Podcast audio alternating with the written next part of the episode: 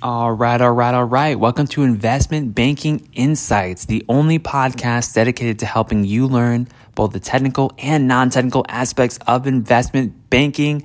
My name is Alex Mason and I am your host. Thank you so much for joining me.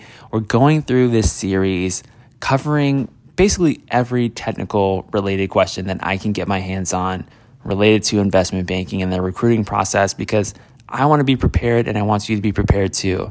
So we're going through these subjects one by one. We're going through mergers and acquisitions right now, studying the basics. And we're talking about this concept of synergies. That's what we discussed in the last episode. And just kind of define like what are synergies?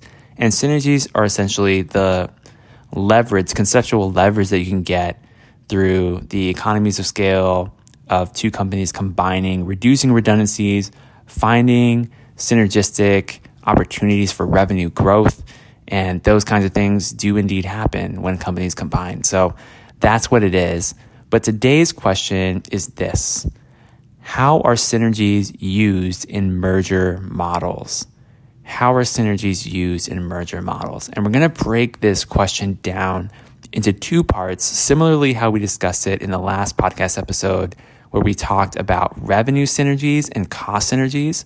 I'm going to be talking about that in those terms now as well. Okay, so we'll start first with revenue synergies. And so, what do you do when you say, okay, these two companies are combining? I think there's going to be revenue synergies here for whatever reason. How do you account for that in your model? Well, you know, revenue is going to go up, right? So, you add revenue to your combined merger model. That seems fairly obvious. But then you also have to make an extra assumption because we can't just add revenue and then that's it. We have to also assume what the margin is going to be on that incremental additional revenue because different aspects of of, biz, of a business may have different margins. So we have to account for that and, and assume a certain margin in the revenue model. Now, once we make the assumption as far as the amount of revenue we're expecting, as well as the margin on that revenue, we can calculate the incremental benefit to our pre tax income and then ultimately calculate the incremental benefit to our net income and kind of let that flow through the income statement. So that's how we would handle that kind of situation when it comes to revenue synergies in the merger model. Now, as far as the cost synergies, this is how we deal with it. Well, thinking again about the income statement, where would cost synergies take place? Like where what part of the income statement would that affect? Well, there are a couple of different types of costs, right? You have your cost of goods sold, and then you have your other operating expenses. And between those two broad categories are where cost synergies would have an impact. And so you would reduce what's being affected, either your cost of goods sold or your operating expenses and just reduce those expenses. And then what happens from that? What's the natural outcome on the income statement when you do that?